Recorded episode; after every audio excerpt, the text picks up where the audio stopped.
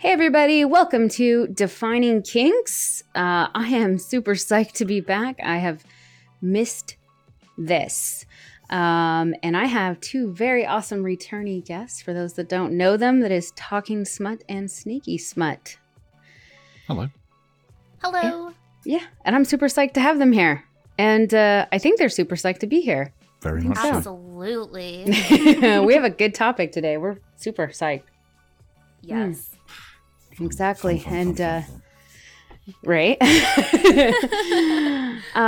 So yeah, we are today's topic is role play, which is a big one. It's a big it's a pretty I would say it's one of the main kinks, for better or for worse. Mm-hmm. It is. It definitely is. Yeah, it's like a really big one, honestly. And as the show goes on, you'll find out for us, especially in our craft and our work, it's a very big one for us, just on a different level, actually. So I'm pretty hyped. That's why I wanted to have a couple of people here to offer some different perspectives. But before we get rolling into that, if you follow me, you probably already know who these two are, these smutty partners in crime. But if you don't, I'm going to give them a second to just tell you a little bit about themselves. We'll start ladies first with Snakey. Go ahead. Hi, I'm Snakey Smut. You may know me from Twitter or Ruthie's Twitter or Reddit. I do voice acting and make hot audio porn. Mm-hmm. What else do I do? I don't do a whole lot more than that. I hang out on Discord and work all the time. But if you know about me, you know about me. And this topic hits very close to home for me, so I'm super excited to be here tonight. Yes. Yay. Yes. We're excited to have you.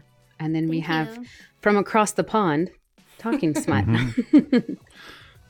I'm Talking Smut, and literally as well as figuratively.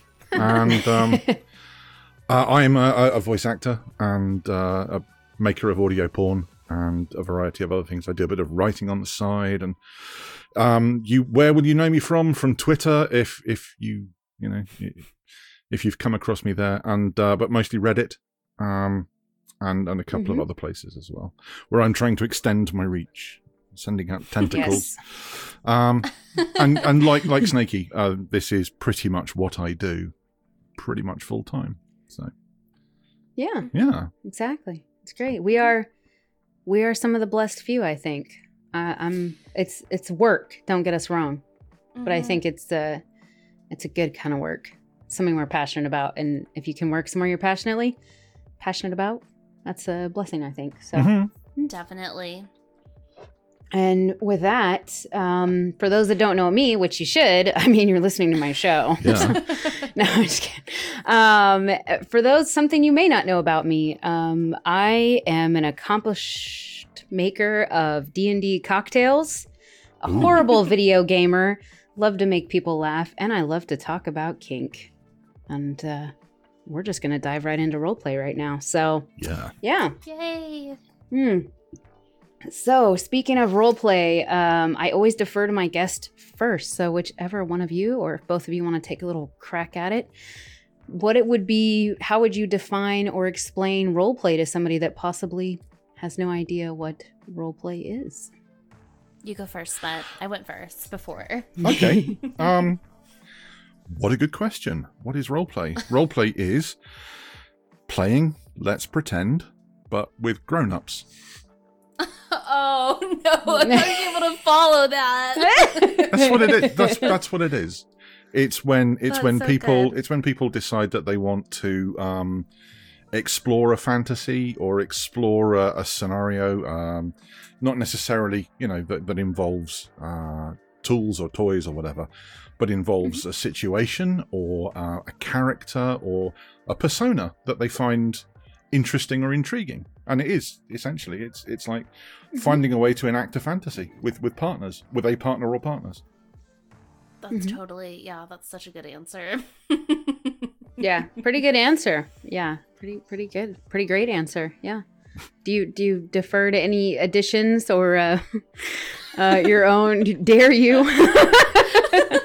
No, I can't follow that. That's the last time I let you go first. Ah, well, we're done then. Right, so moving on. Well, you know, I had it defined from the book, but I guess, you know, I'm just kidding. When I looked around, as far as accumulative definitions that I try to go, again, I've told all my listeners, don't trust everything you find out on the internet. And if you do look on the internet, do some cross-referencing, okay? Don't take the first thing you find as law or like what it is kind of thing. So between all of them, what I got is pretty much what Smut said.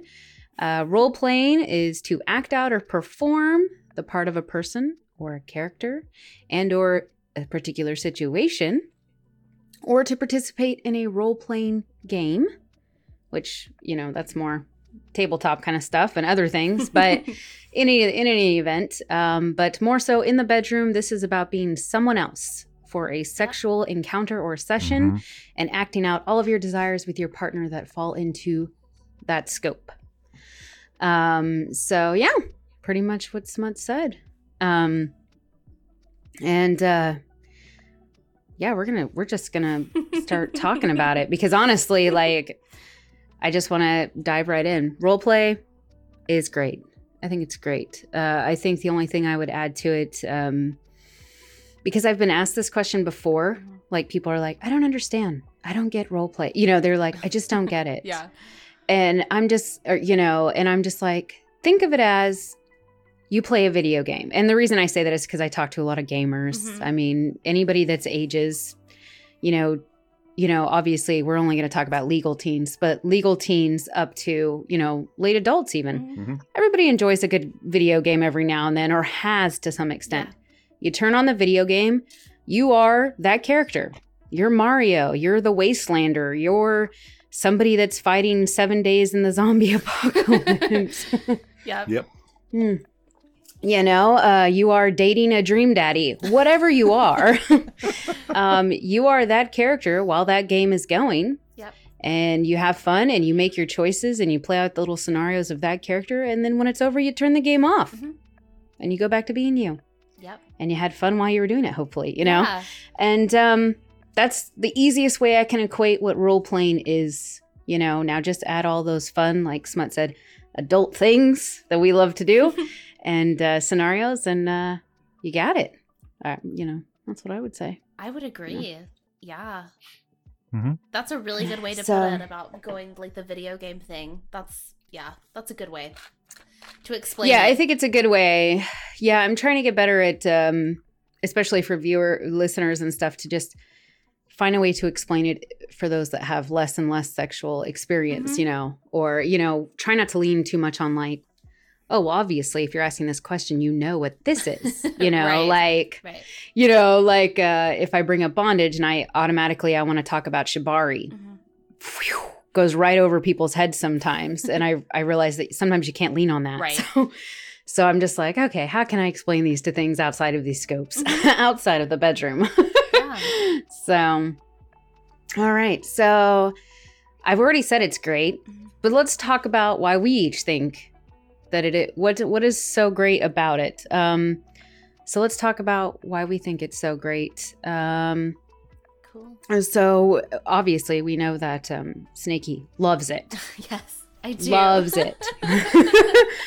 Snakey loves role play. So Snakey, what is so great about it, or what are the elements of it that make it a very desirous, sexy kink? You know. Yeah. One of the things that I've always really liked about it is this is going to make me sound terrible. I have a tendency to get bored with people quickly, like in relationships. I know that sounds terrible. It doesn't happen all the time, okay? But sometimes it does. And roleplay is something that spices things up. Even if you have like a really kinky sex life, it's like being with someone different sometimes. You've like maybe heard, I know it's in a couple songs, like putting on a wig and make somebody feel like they're cheating on somebody, but it's true. Like it can completely just alter things. It can spice things up. It can make you like be like, oh, well, you know, I see why I'm in this relationship or why we get along so well because we can do fun stuff like this together. It's really appealing on that level. The other side of it is, truth be told, I'm a huge nerd. So I've always had a list of like fictional characters that I wanted to fuck. I always got my needs met through reading like fan fiction and stuff like that. But when I got older and I had partners that were willing to go the extra mile and try and make that a reality for me, it's amazing. If somebody, I feel like it's also a really big gift that somebody can give you. If somebody is willing to go out of their way to be something that you really desire, that's amazing. That's such a good feeling. Oh, so great. And it goes the same way for me. I've had people tell me things that they're into and it might not do it for me, but if that's the character that you want to fuck, I will try my best to do it. Like, yeah, no, totally. Yeah. It's a good thing too. It's a good, and I think I will just add to that part, especially about the partner giving it a go. Mm-hmm. Because, you know, sometimes I think, sometimes our partners may be into stuff or, you know, maybe they bring up a character that you've never even heard of, you know, or like a fandom or something. Yeah. Like I, you know, and I'll use this example because, anybody that follows Snakey and even, Talking Smut, no, big Harry Potter, fandom girl, yes. You know, especially, you know. But there are people in the world, believe it or not, that have no clue what, you know, anybody from Harry Potter would act like, sound like, even look like. True. You know? True. And the fact is that if you can bring it up to your partner and they can go, you know what? I have no idea. Yes. And whatever, let me just do a little research with you or let me get the cost, you know, like that means a lot and stuff. And it's a big step to do that because and even if it doesn't work out the way that you're like really hoping, it's still fun and it's still a good experience to have with a partner. Because I've had partners in the past that are like, you know what, I'll try it for you, Snakey. And they do. And it's awful. And we just laughed about it. And it's still fun. But when it actually does work out and it meets a need for you, which I'm sure we'll get into at some point, it is a huge... It's almost like a relief because there's only so much you can get from that, like fantasy in your head, but having somebody do it and it actually works out or fills that hole, it's an amazing feeling. And exactly. What about you, Smut? What for you, like, is the most appealing desires? You know, what about the kink role play really stands out to you? Well, I'm an incredible show-off. A huge nerd. So when I get the chance to be theatrical about something, if my partner says to me, you know, hey, I'd really like to experience this, the first thing my brain does is go, how do we set that up? There you go. Scene setter. What props can I use for this? Do I need to go shopping for a uniform or a costume, or can we just wing it with what I've already got in the wardrobe? Let me go and check. Exactly. And so, you know, my head immediately starts constructing ways to make that happen. And that's enormous fun for me. And then to include a partner in it, because, you know, it's kind of a hobby for me anyway at this point. But to include a partner in that and watch them have the experience that they were looking for, or even getting close to that, that's something else. Yeah. And one of the nice things about roleplay is that when you get it, like even close to right, doesn't have to be spot on, but even close to right, the experience that everyone has is heightened. So, oh, that's so true. If your partner's having a good time, they're having a really good time. And you know, if you like seeing that reaction in someone you're close to, this is a great way to get it without having to go to, you know, like lengths, you know, or extreme lengths to get that kind of thing, because you're feeding a kink, and the response to a kink is usually huge excitement and probably some really good sex. Let's be honest, because because everyone's in that. You get people in that mood, in that zone, and all the responses are heightened and their feelings are heightened. And what do you think the result of that's going to be for you? You are going to get, in large capital letters, laid. Like you will not believe if it all goes really well. And even if it, like I said, even if it doesn't, it's still going to be great. Yeah, it's still that's the joy of it. Yeah, everyone has fun. Mm-hmm. And what Snakey was saying is like when it doesn't work, you know, when it's not all quite right, it is some of the funniest stuff that you will experience. It is, and exactly. Yeah. And that's my next question, because I really wanted to hit on this, and I love that you guys are saying that it's fun in a good, positive way, and it doesn't make it bad. But some people, when they think of role play, I think they only think that role play is only inherently silly, when I don't think that it is only inherently silly personally. But I think, as we've said, and you guys will agree and maybe, you know, expound on it a little bit, but when it goes bad, it's silly and it's something you can laugh about. I mean, I guess in my opinion, how Smut said, how spot on are you going to be? Like, there is obviously going to be a degree of separation here. Right. Like, you know, because nobody can, you could get like a TV or movie replica outfit, but it will never be 100%, you know. Right. That role. Right. So you've got to come on, take a little pressure off of it and make it fun, you know, like it's going to happen. Yeah, you can't expect it to be exactly perfect or everybody's going to have a bad time. Yeah. But I mean, cuz like you said, we'll get into it. I have really good stories and really funny stories because they're terrible. But yeah. Oh, good. No, yeah, and that's my thing is it's. I guess before we get like into the silly, serious thing and the different elements of each and stuff, I feel that I agree with both of you guys. I'm kind of like right down the middle. I feel like this is the submissive episode again, or the switch episode, because I feel like I was right down the middle with being a switch, and you were very submissive, Snakey. Smut was very dominant. I was like right in the middle again, because I'm the same way. As a girl that grew up reading a lot, there was just so many like fantasy like scenarios. Just I wanted to be other places and experience other people, and. Yep.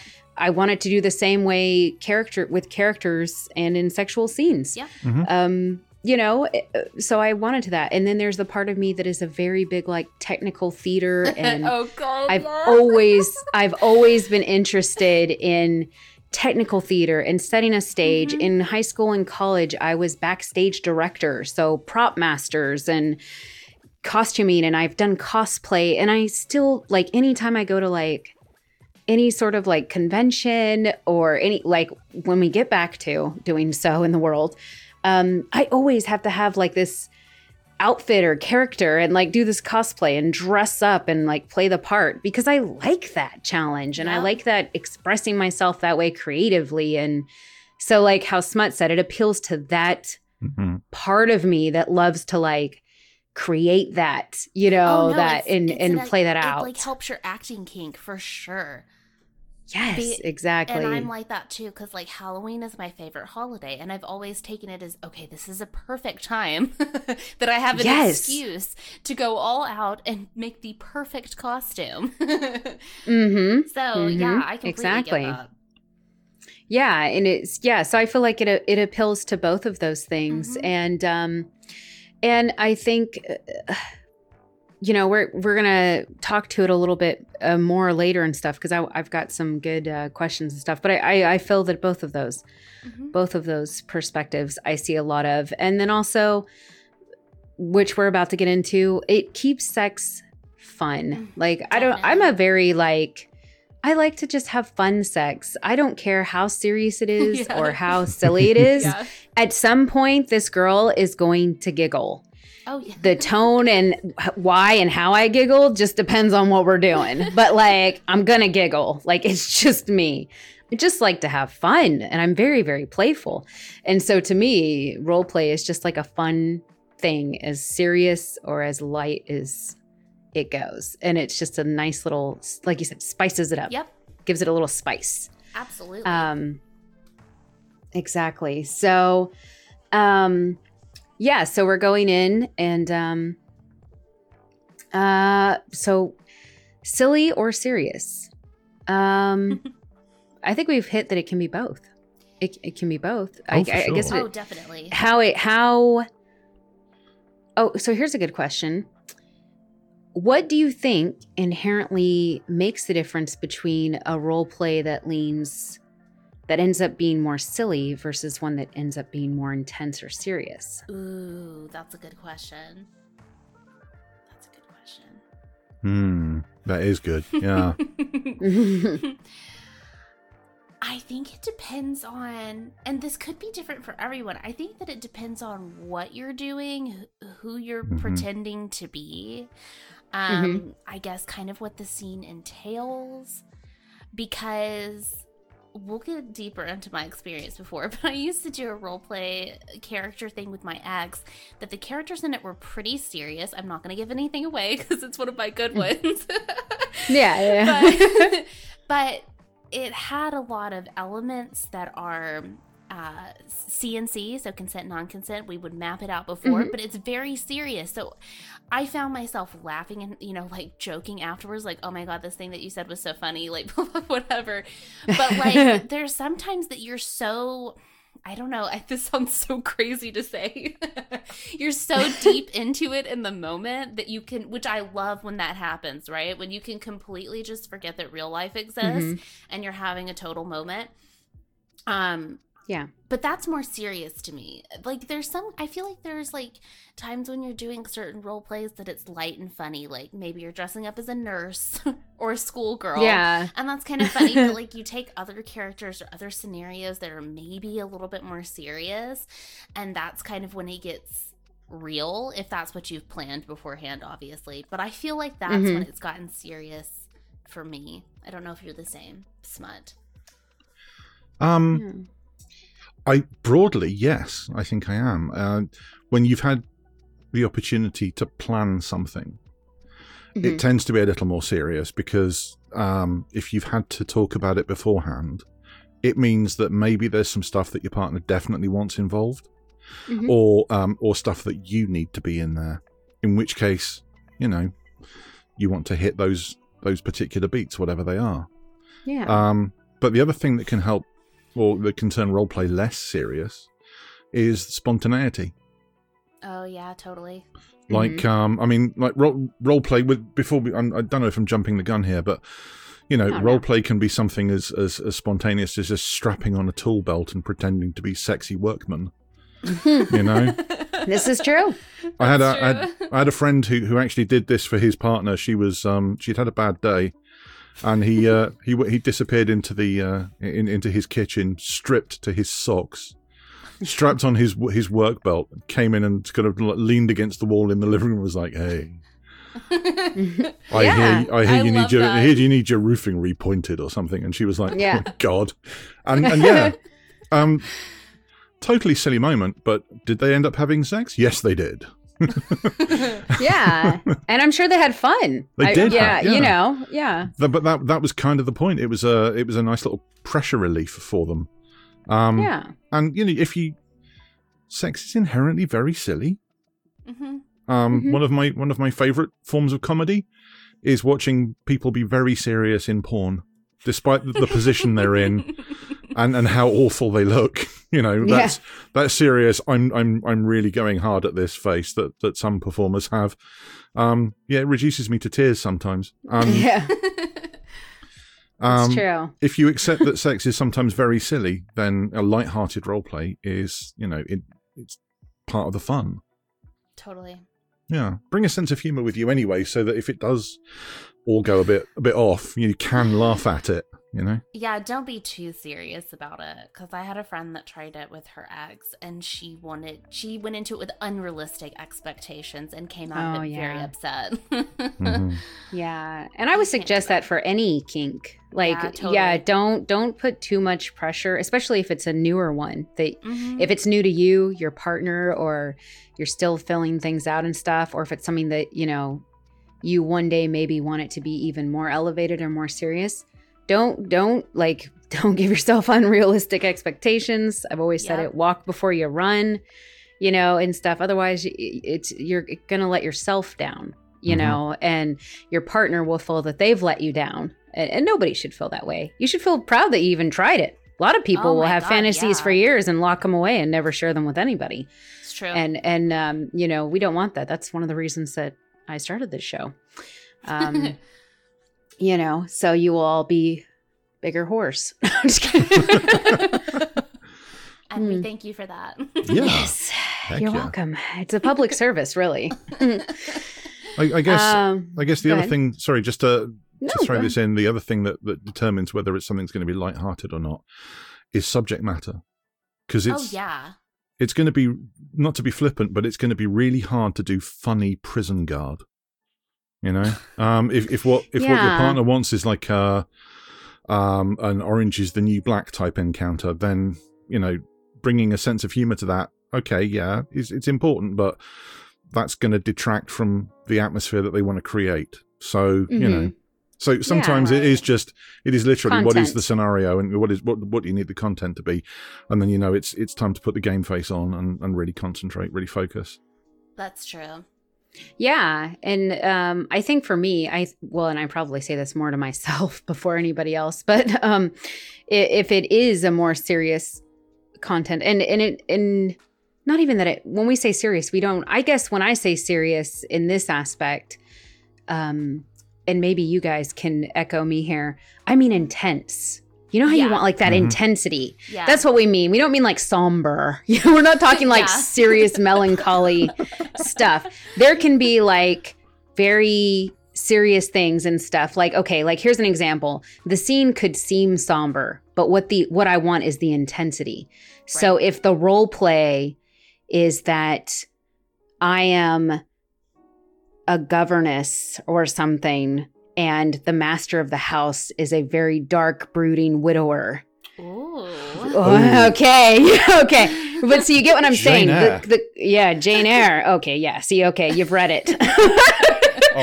I was like, or something. Like, nobody's going to know. But the point is that although the characters may be very serious and maybe initially it's like melancholic or like serious, the point is what the ultimate drive is, that intensity, like that cataclysm of these characters, you know? And so that's what I think I'm more driving. I think we're all driving at more when we say serious. And it could be a number of different avenues. It doesn't even have to be that sort of thing. You can get the same sort of thing out of something more primal that doesn't even have very depthful, you know, dark or, you know, somber backstories, I guess, to the characters you're playing or whatever. Yeah. So that intensity. But I guess my suggestion would be, if you lean more playful, or if you're relatively new to this, maybe don't start with something so going for something so intense. Like, I think it takes like also a partner language establishment before that to get there, because I think if you know your partner more, you'll also know, even if it's a little out of character, you'll know the buttons to hit that like kicks a sex encounter into something more intense. Yep. You know, because everybody's different. Sometimes it's a certain way of being touched, or a certain tone of voice, or a certain amount of language or something. When you know your partner, you'll learn how you can integrate the character that they want to see and play this out with, and what personally as a sexual being, you know, you'll be able to weave these things. So I would say, if you're going for something more serious or intense, don't make that your first role play. Or laugh it off, and then come back 6 months later when you've graduated on a little more few role plays. Work up to it slowly and gradually. Or you can go big, but realize that it might not pan out the way that you think that it's going to. Exactly. But I've hired a location. What do you mean? I came with this bag of rope. Oh my gosh. Yeah, no.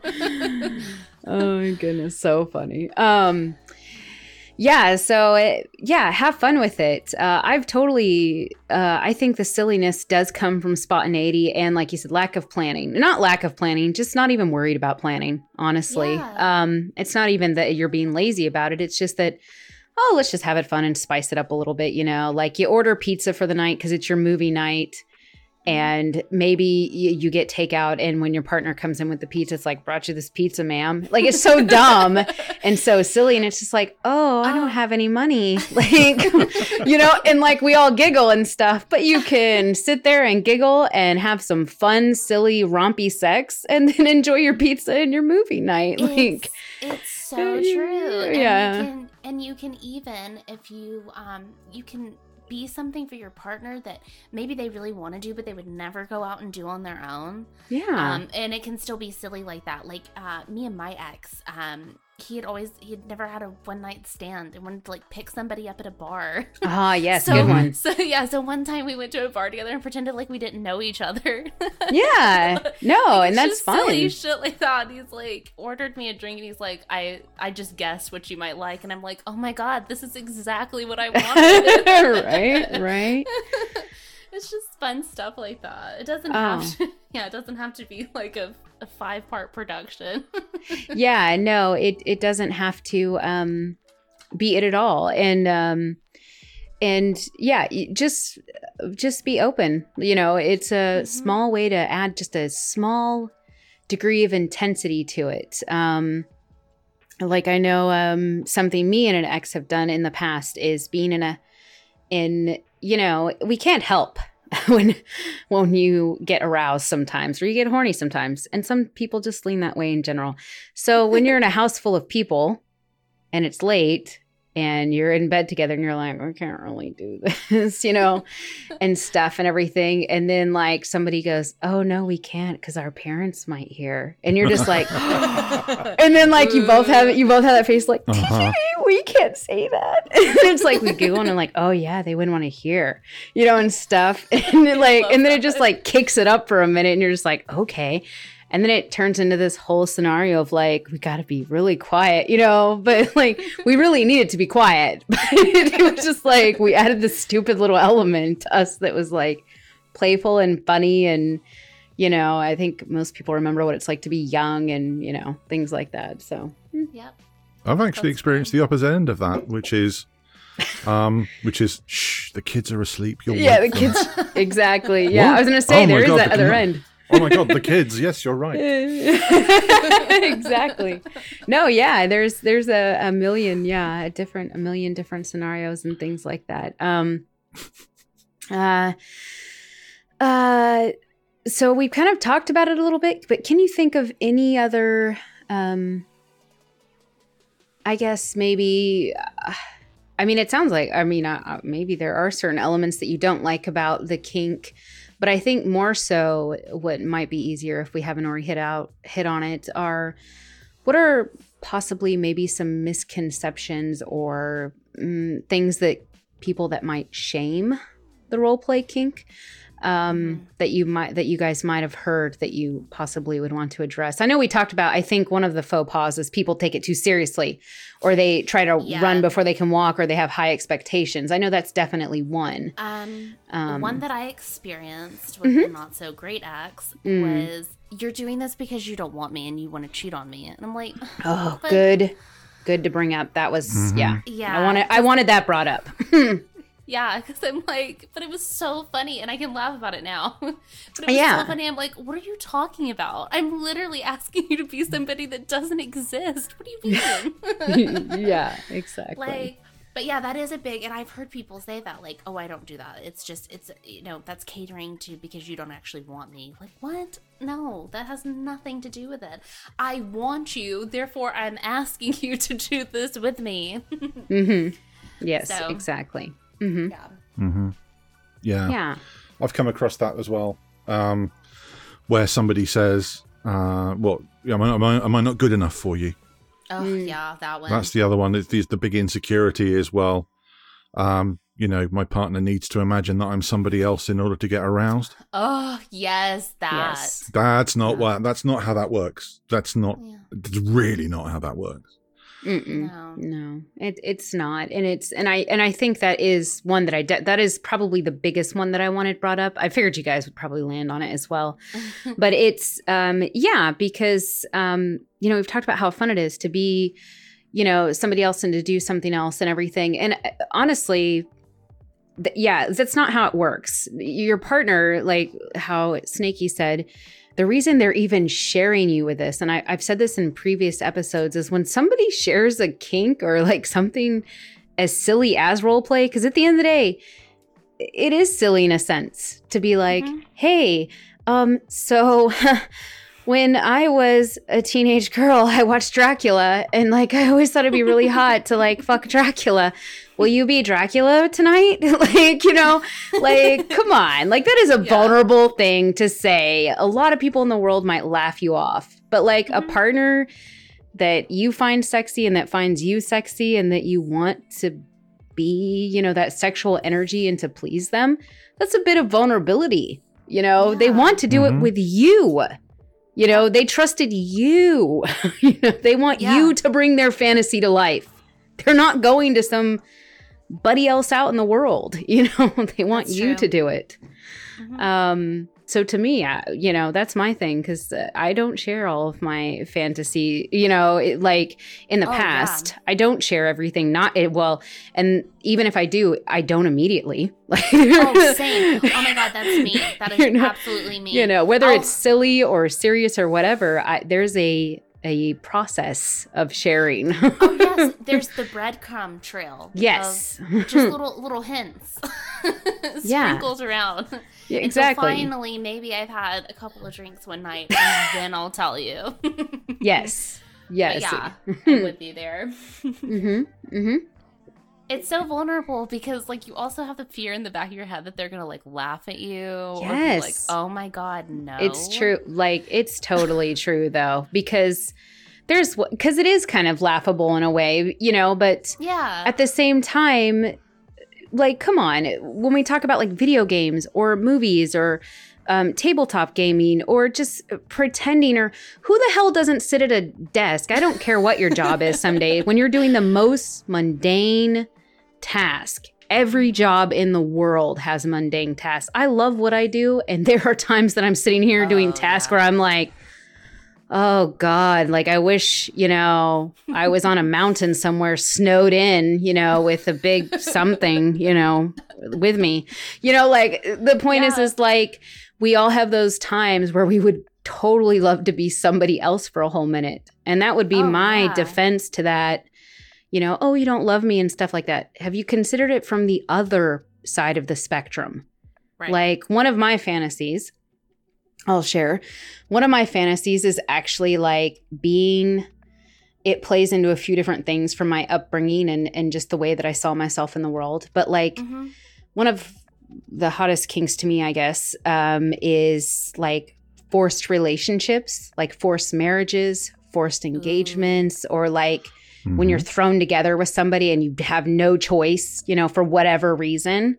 I love that because a lot of that plays off of primal stuff and magnetism and just energy, because usually I try to get along with everybody. I want to learn people. I want to know people. I want to fall in love with people, honestly, because I'm just that kind of weirdo. But, when you're forced to be with somebody, I think my Southern pride automatically is just no, I'm not going to deal with that. You can't tell me what to do, so I think the part of that is, but forever it was being a forced marriage scenario. And I would be the wedding would be quick. I can tell you how much, if you can't tell what kind of books I read growing up, when I first found smut, smut the literature, not smut the person.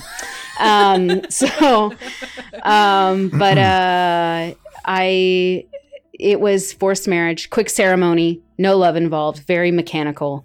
and then you're taken like scantily clad to the marriage chamber where, you know, like, you know, you're presented, like maybe you're painted up, maybe you're dolled up, or maybe you're just in a simple shift or whatever. But the point is like, you have no choice in the matter. And you're just going to go in there and you are going to be, you know, to me, that's like a very silly, very archaic nowadays, a very archaic thing in a lot of instances. But the point is mood. Yeah, right, right. Yeah. And then, but like somebody could easily laugh it off, like that's just ridiculous, you know, or like whatever. And I'm just like, I don't know, I just like it. You know, like why you gotta hate on me? Like I just like it. So yeah, it's a, you feel like it is a vulnerability kind of thing. But the point is like approach it from the other end. It's not that I want you to be a prince, but maybe it's because I want to be a princess. Mm-hmm. Or maybe it's because I want choices taken away from me that I'm afraid to make myself. Mm-hmm. Oh, yeah, definitely that. And I will say that growing up now, I realize that's one of the reasons that the forced marriage thing is a big kink of mine. Because when it comes to relationships, I'm very hard to trust. I'm very hard to make those steps to get further into that relationship that would probably even lead to marriage. Mm-hmm. So to me, to be told, this is your duty. This is who you are. You're marrying this person. You're their property now. And I'm like, oh, no, I hate that. It's like you literally took all these choices away from me. But like, that's the point. Also, you know, if your partner reveals to you that they want to role play, consider, probably has nothing to do. Consider what role they're playing in this scenario. What choices they're being taken from, or, you know, what are they having to be in this scenario? Mm-hmm. Or what's being pressed upon them. That's a really good way to look at it. Mm-hmm. I like that. That's true too, though. Yeah, you know, and you know, that's that. I guess that's my defense too. But yeah, that is probably the biggest misconception or hang up people have about role play. You want me to be somebody else?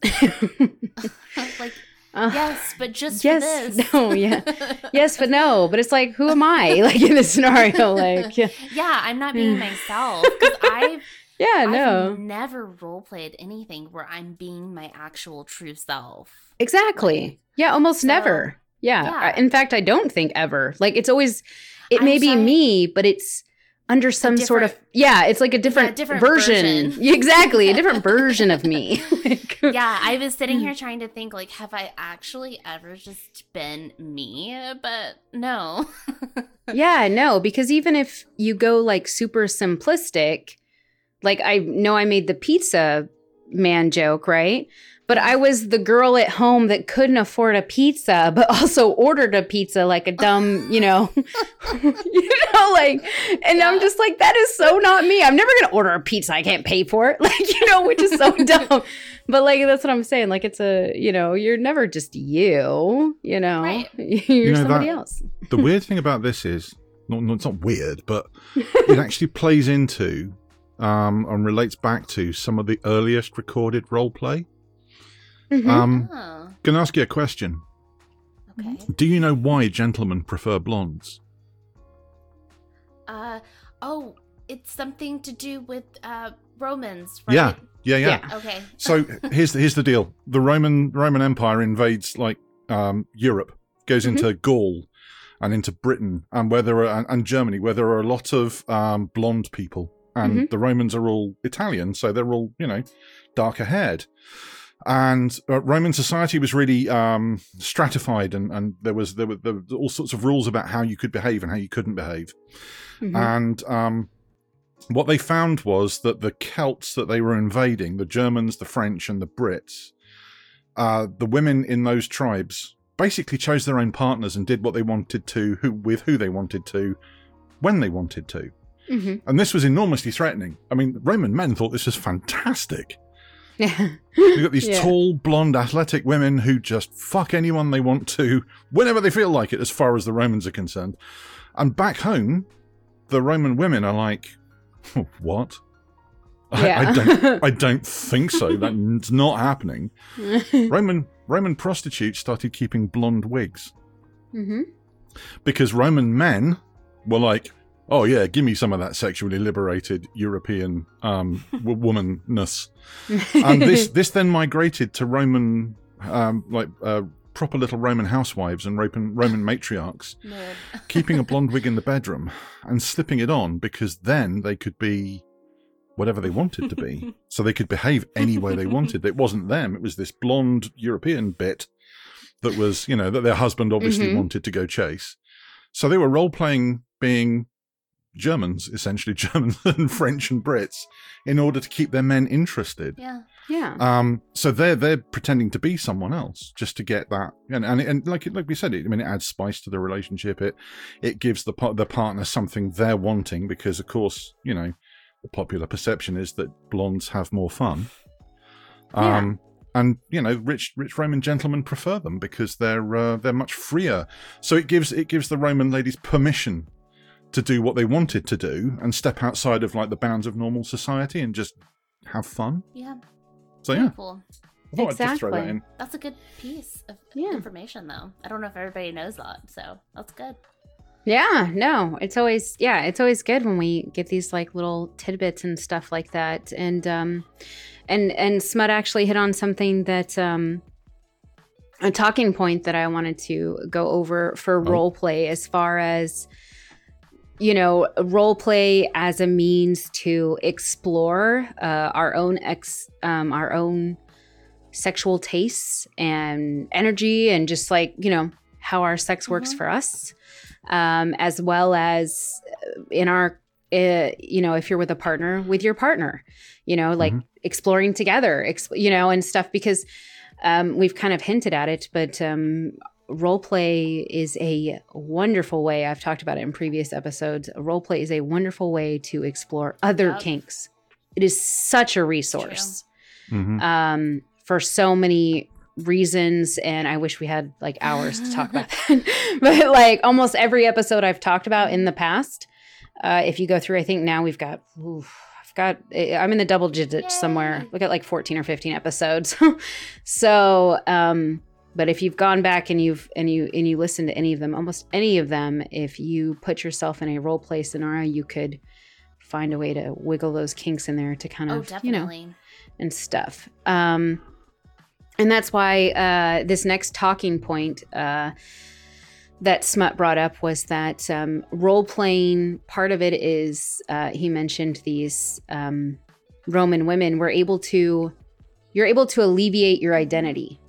You know, you're able to shed yourself of the reservations you think that you should have, possibly. That's true. You know, and stuff. Go ahead. There's quite a common experience that I and some of the people I know have had, where in which a partner wants to explore another kink, but can't do it as themselves. And the one that keeps coming up, and it's probably not surprising, is spanking. Oh, yeah. So, yeah, quite a few people like being spanked, men as well as women, and but I've known a couple of people in my past where you know, they've not wanted to admit to that because they think they should be ashamed of it somehow. I don't see why personally, but you know, but it's not something that society particularly understands that easily. So in order to explore that, they set up scenarios where they can be a, well, quote, naughty schoolgirl, unquote.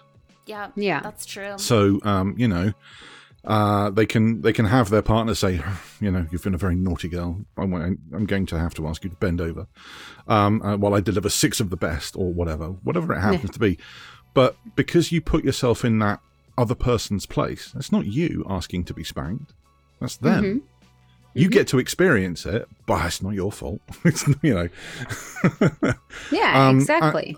And equally, it can be a relief mechanism for your partner as well, because, for example, if your partner's not comfortable with the thought of hitting you, even something as mild as a spanking, one of the things that makes a lot of like new doms worried and nervous is, but I really like this person. Why on earth would I want to hurt them?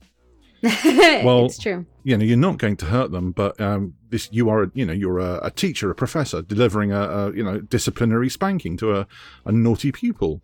So that takes the sting away from it a bit. You know, you're playing a part and playing a role, so it's not really you that's having to carry this stuff out. Mm-hmm. It's called. There's actually a term for it in sociology and psychology. It's called role distance.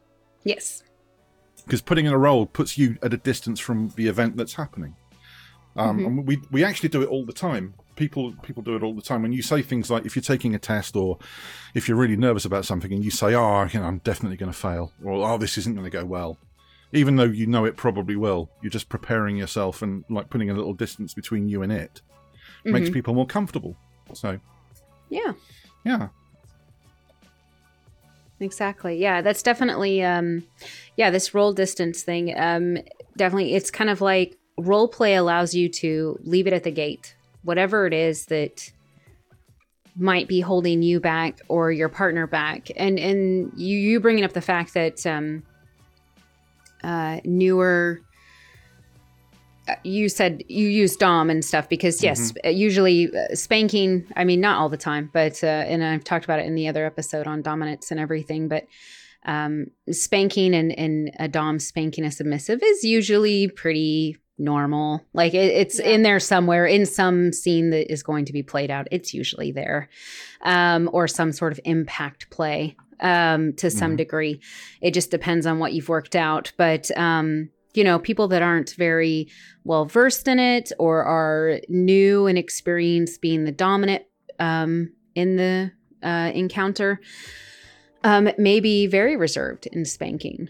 And, you know, I had with a previous partner that I had that, which surprised me because like, you know, and I think that's the part is we all assume things about ourselves and about our partners or, you know. And I that's why I think communication is so important. But I had a partner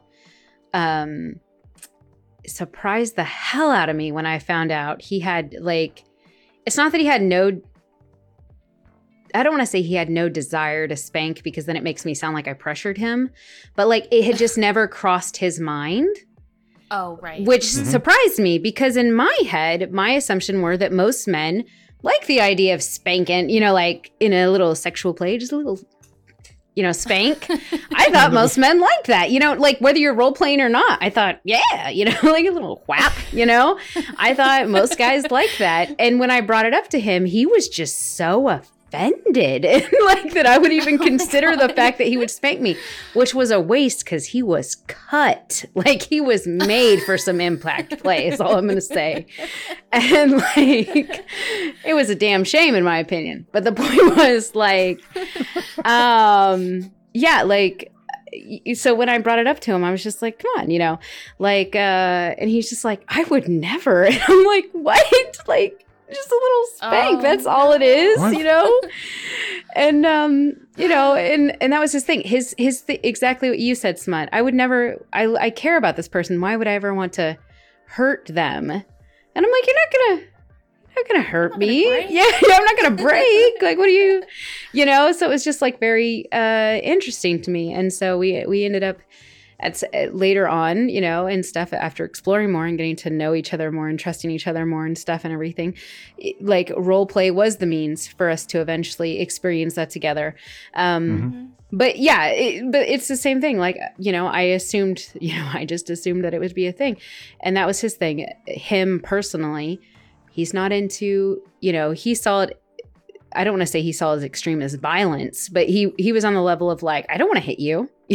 And I'm just like, no, it's not like hitting me. You know, it's not like, you know, but like, yeah, it's in his head. He could not make that disconnect. He could not alleviate that, you know, or that conception, you know? And so he needed a temporary status or, you know, character change in order to, you know, go for it. Some people do. Yeah, some people do. People do. Yeah. I did. I mean, as my introduction to spanking other people. Yeah. Was I had a girlfriend who was very into that and broke it to me quite gently, because she was aware that I was I was raised never to raise my hand to a woman under any circumstances. So the furthest thing from my mind when it comes to like being being sexy is spanking someone or hitting someone. Yeah, that doesn't work at all for me at the time. But she was like, "Tell you what, pretend you're really angry."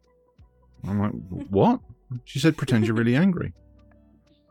Bend me over your knee and spank me because you're cross at me." And I was like, "Okay, I can give that a go, I suppose." And it worked. Yeah, there you go. Yeah. It worked, and it was so roleplay was the gateway to that, and it did kind of ease me into it because it was I can get myself into that headspace, so maybe that's not so bad. Okay, it took me a little while to work out why spanking people is nice for them, but yeah.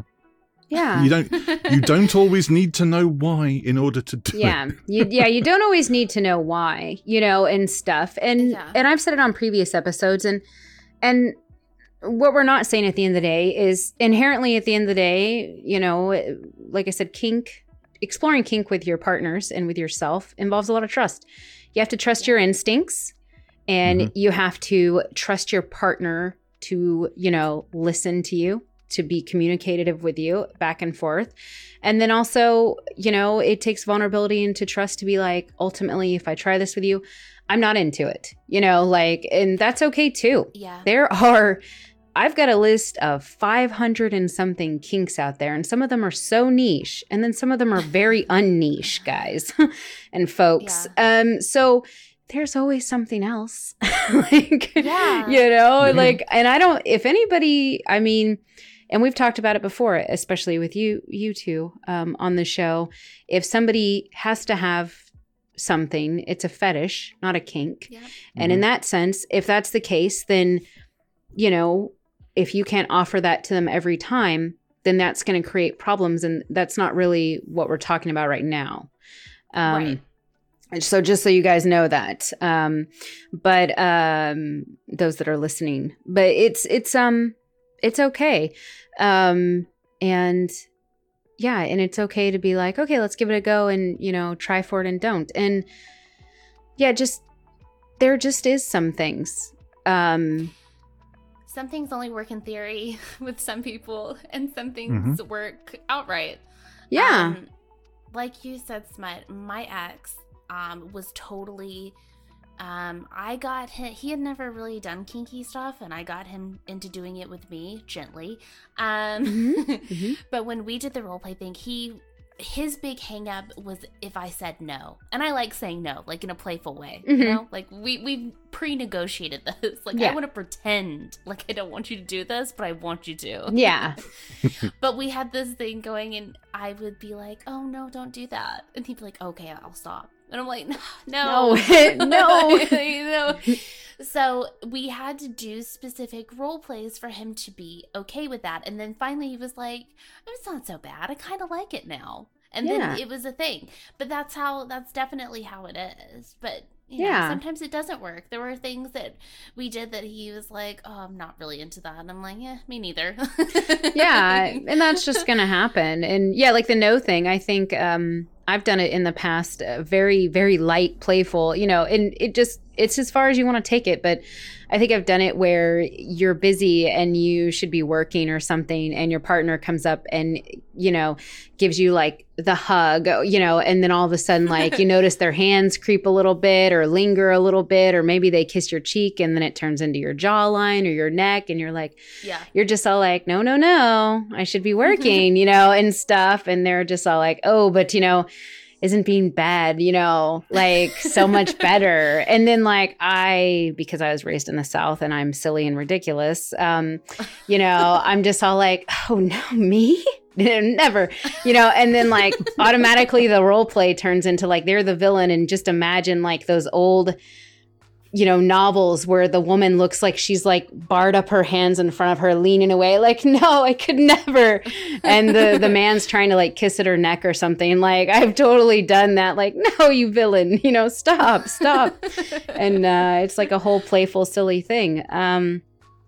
But yeah, it's just explore it a little bit and stuff. And yeah, sometimes it's your thing and sometimes it's not. And yeah, and going back to it gives you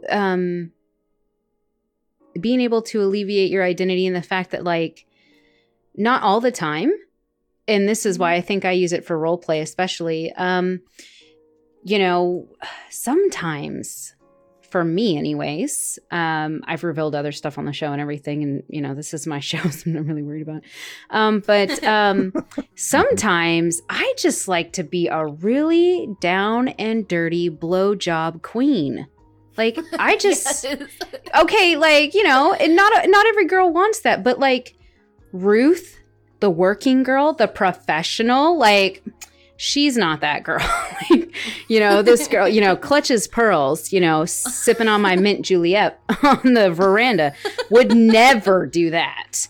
But, you know, sometimes there's this other girl that I play. she can't wait for you to get home.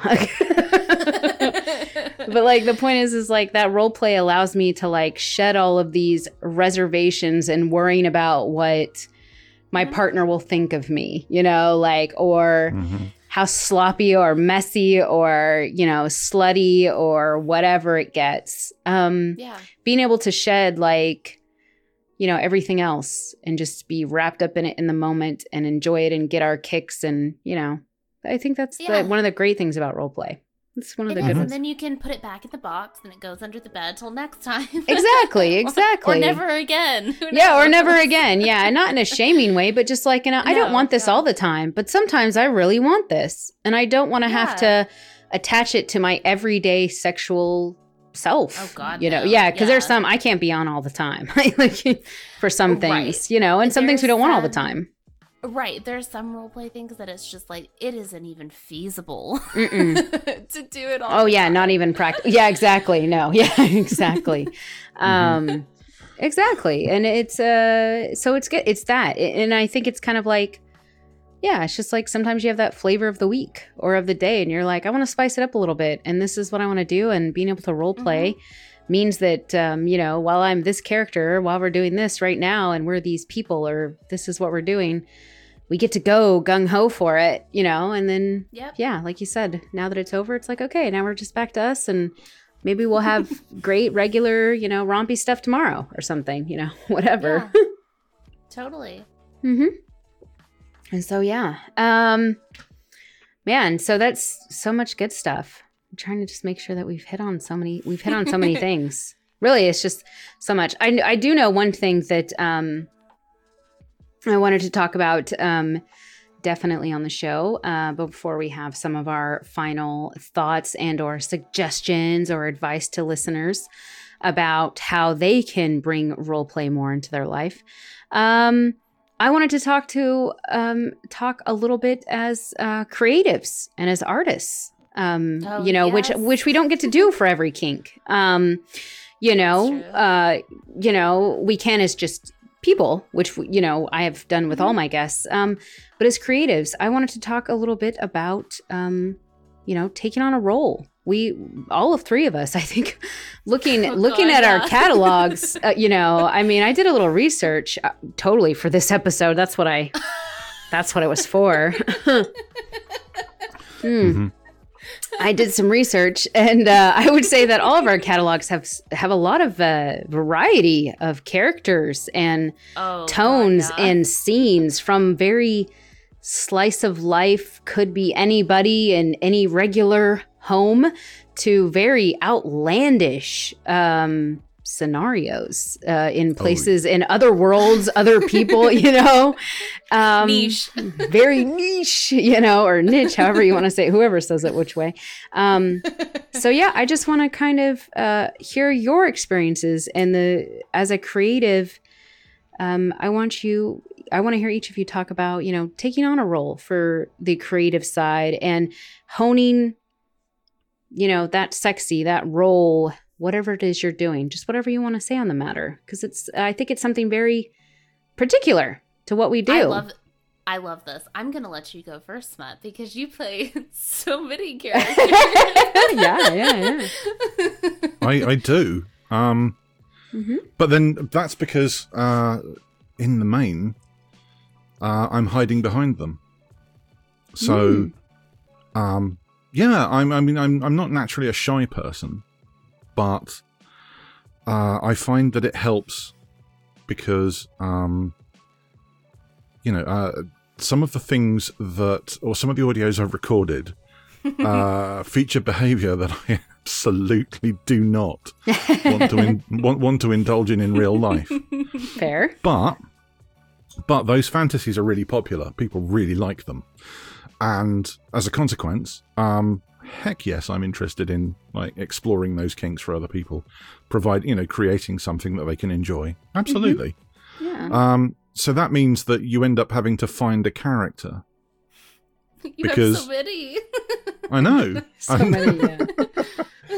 And they go from the sublime to the ridiculous. I think one of the first audios I did, I was trying to channel Sherlock Holmes for one of them. So, yeah, I mean, that was like, oh God, that's nearly 2 years ago. I can't really remember. But just trying to find the right way of talking, because, you know, most of everything that I do is audio based. Mm-hmm. Talking like somebody else, which is just fun because I love that anyway. But finding a character, finding mannerisms, and then if the character happens to be someone who is from like an established canon, then going away and actually doing the research is kind of fun too. I have a list. I have a playlist in my YouTube account. Of, oh my God, do you really? I really do, yes. Of things that help me get into specific characters, because I know they're coming up again eventually. You know, people have asked me to... people have asked me to do sequels and what have you. I have to tell you, I was the one that told you to do the Dick Dastardly thing because we watched that during quarantine. It's like, you have to do this. Yeah. And it is so popular. I love all of the people that I see in your comments coming out of the woodwork. Like, oh my God, I was hoping there was something like this. Like, niche, but I love it. Yeah. It's really surprising what reaches out to people. Mm-hmm. Mm-hmm. Yeah. But then, you know, I think that there are people who really do want to be tied to a railway track or a railroad track by a moustache-twirling villain. It's true. And I'm into that, so let's go for it. Go for it. I'm absolutely there for it. And it's also kind of my brand anyway.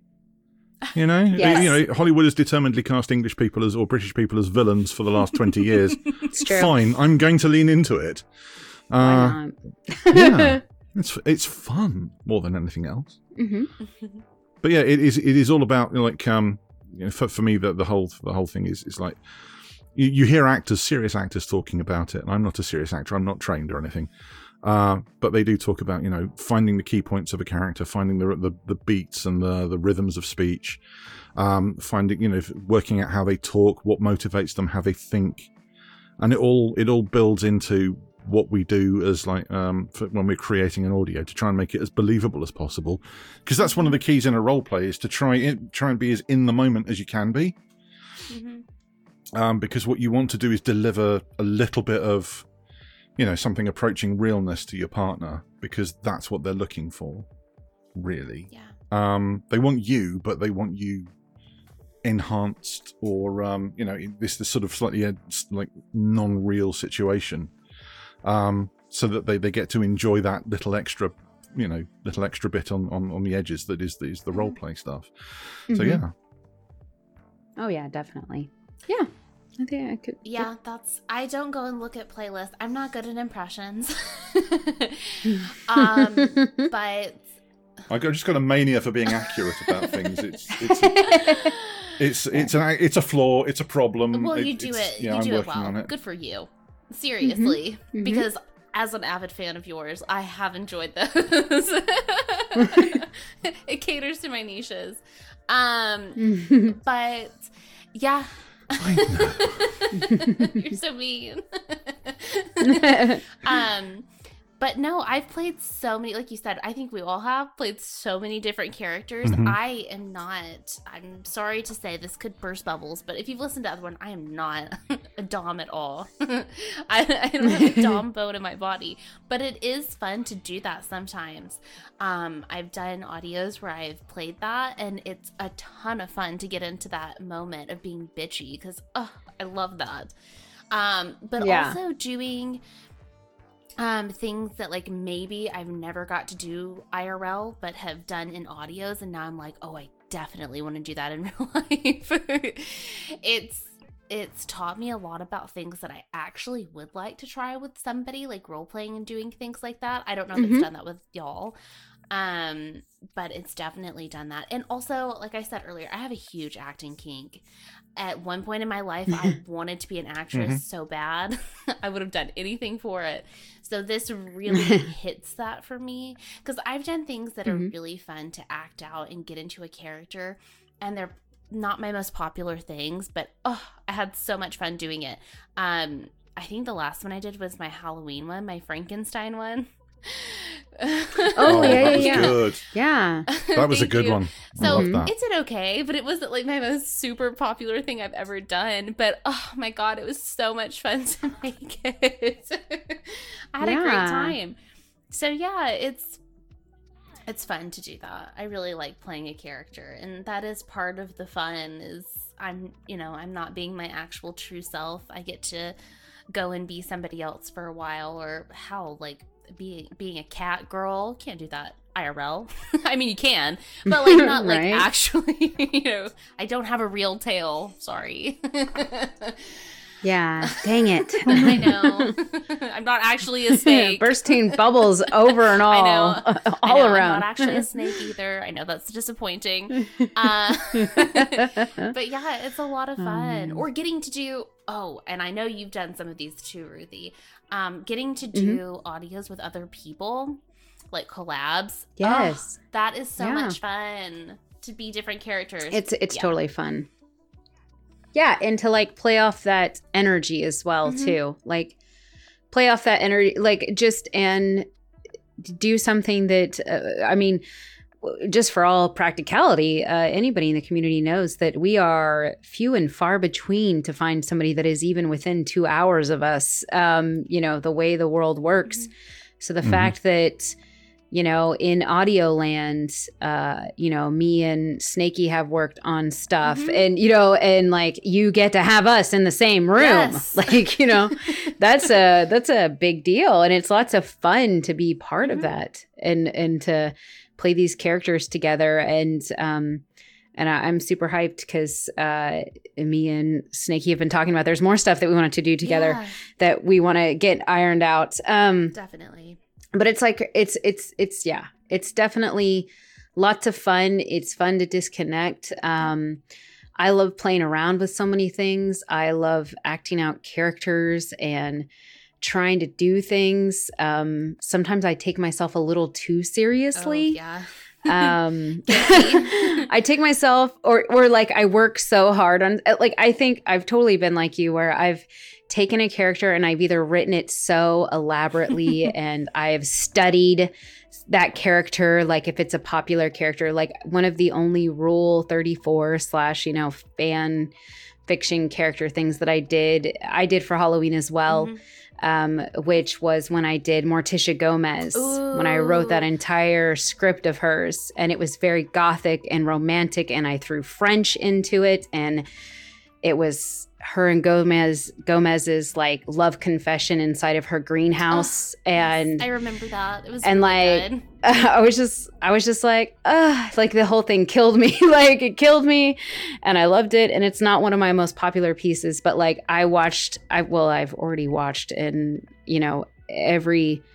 almost every iteration of Morticia or Tish. I idolize everything about her, and the romance between her and Gomez is complete goals in so many ways. And absolutely, definitely. As parents, as couples, as everything, as lovers, they're just totally. I think they're a pair to watch, and I felt that like I encompassed that. I studied it so much, and I studied French, like I like how to say the words and, and stuff. And I recorded it, and like so I just got so wrapped up in it, And it's nice to do that. It's fun to do that and to get wrapped up in things. And it's also fun to just have fun. It's just fun to be somebody else for a while. Like I said, I like that.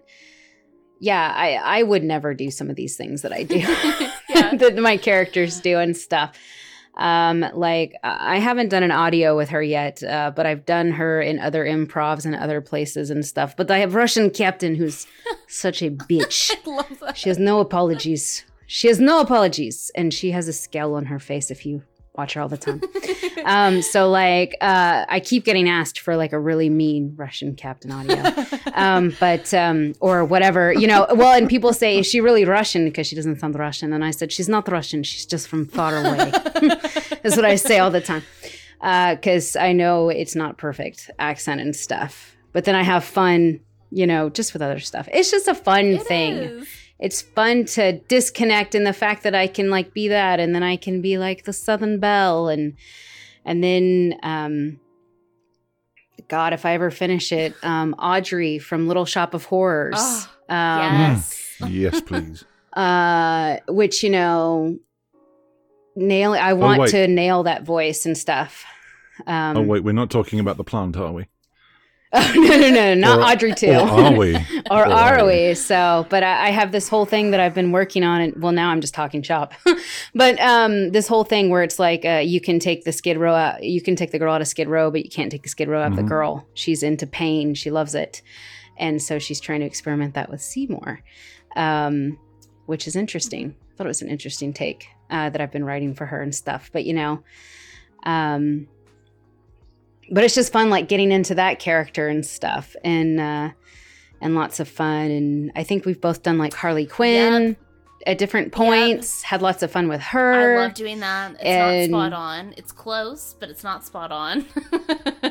Yeah, and to be honest, there's so many different iterations of hers, too. When I first did her, I realized that where I was leaning is not so much where Margot Robbie ended up with her iteration. So, like, I'm just like, and I realize I lean towards more like the Pacific, you know, the Atlantic. Yeah, like I land in the Dame, you know, and stuff. Like, am I dumb as something? Yeah. Like, that's where I land, you know, so as opposed, like, that's where I land. Whereas opposed to other people land up the really high-pitched, you know, you Mr. Jane. And so, like, it really just depends on who you listen to. Oh, Harley. Exactly, yeah. I'm in heaven right now, by the way. Keep going. So, like, but it's fun to, like, take your – I think that's what I love, too. You not only do you get to play different characters, but you get to, like, put your spin on them. Yes. And I think that's what I would tell people about role play. We're about to segue into this. Like, how can you make role play fun for you, or what things you can do? And I think we've said it. Don't get caught up in all these fine details. No. Like, as long as you and your partner are having fun and you want to have a good sex and just have a good experience, don't get caught up on, like, this isn't the exact costume. This isn't the exact accent. You know, this isn't the exact, like, building they would be in. Like, don't get caught up on those things. Just like, don't get caught up what you're not, you know, just get caught up on what you can do, you know, and have fun. Hyper fixate on stuff like that, the less fun that it is. Because I used to tell, I had a friend that I tried to get into doing it, and even just tried to get her to do cosplay or, like, do the voices or whatever. Cause she'd always be like, I don't know how you go out to Comic-Con and do that, like, and I'm like, what do you mean? Like, it's like being a kid again. And I told her, I was like, did you get caught up on things like that when you played pretend on the playground? No, nobody cared. No, you didn't think about that. You were just having fun. So that's the main thing to do. Like, don't worry about. I mean, it is amazing if you have a moment where you can get something perfect. Just that inner feeling of, like, oh, yes. I did it. But it doesn't have to be. Don't hyperfixate on that. Yeah, no, don't. Yeah, definitely don't. And as we've said before, I don't think there's a single person that will ever get 100% the role play.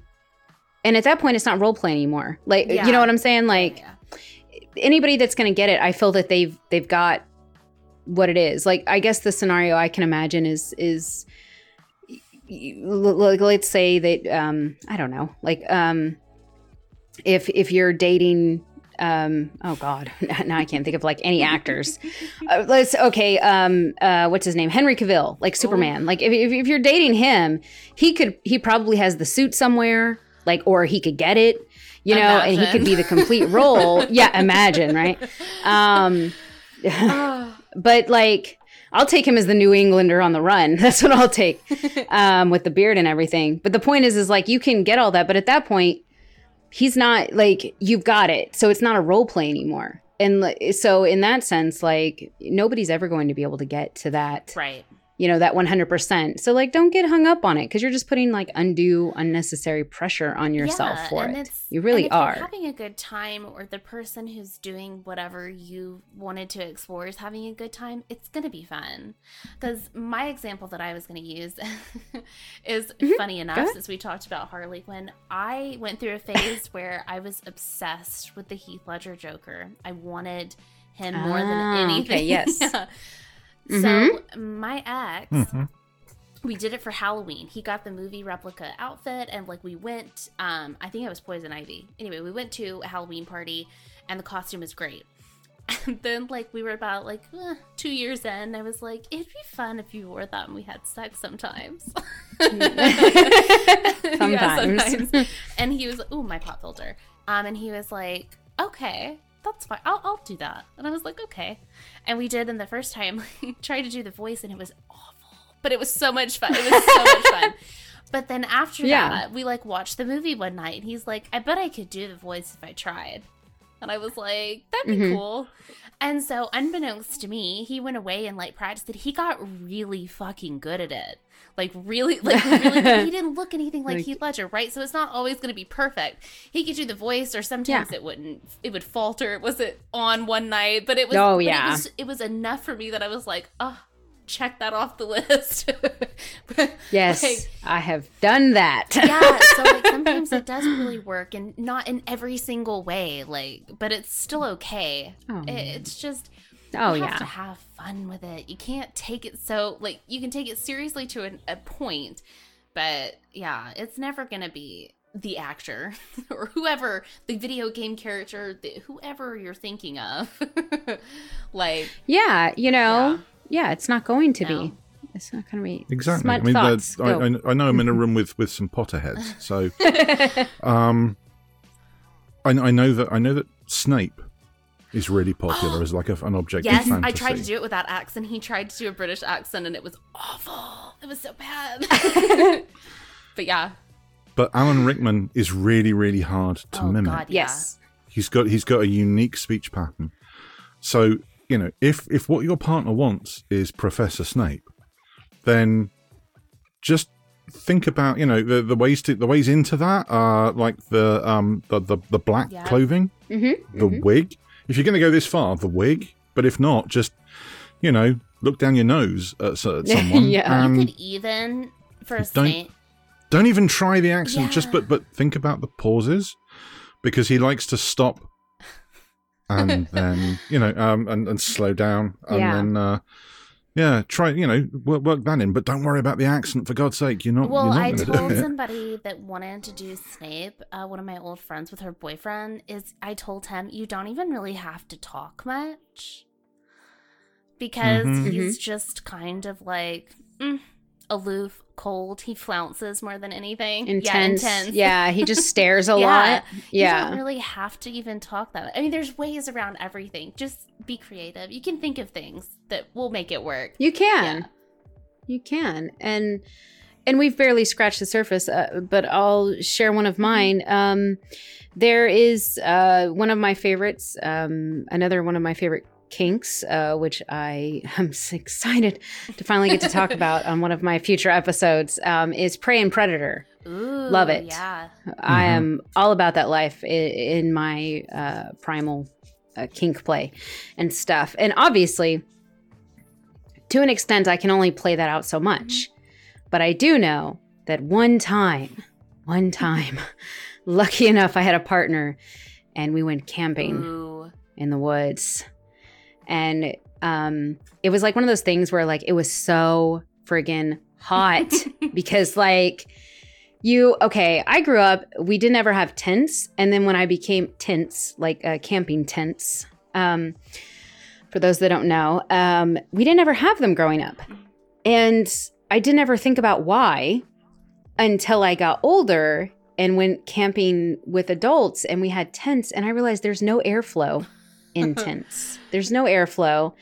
And I live in Texas, the heat. God. When the sun goes down, it does not go to 60 degrees, 50 degrees like other places in the world. In the Texas summer, your day is 100 degrees, and when the sun goes down, it's still like 85. Yep. And if you are in there and you're laying on blankets and you got no airflow, and I hate to say it, if you got anybody, I don't care, male, female, anything next to you, and they're radiating heat too, you are going to sweat and start to get really pissed off, like, to be honest. Yeah. So, it was one of those things where you couldn't sleep, couldn't sleep, getting irritated, getting agitated, and stuff. And we were camping with other people, and, everybody's got their tents and stuff. Some people are sleeping, some are not, and, whatever. And it must have been past midnight, because you stay up with the campfire even, and, you just bullshitting.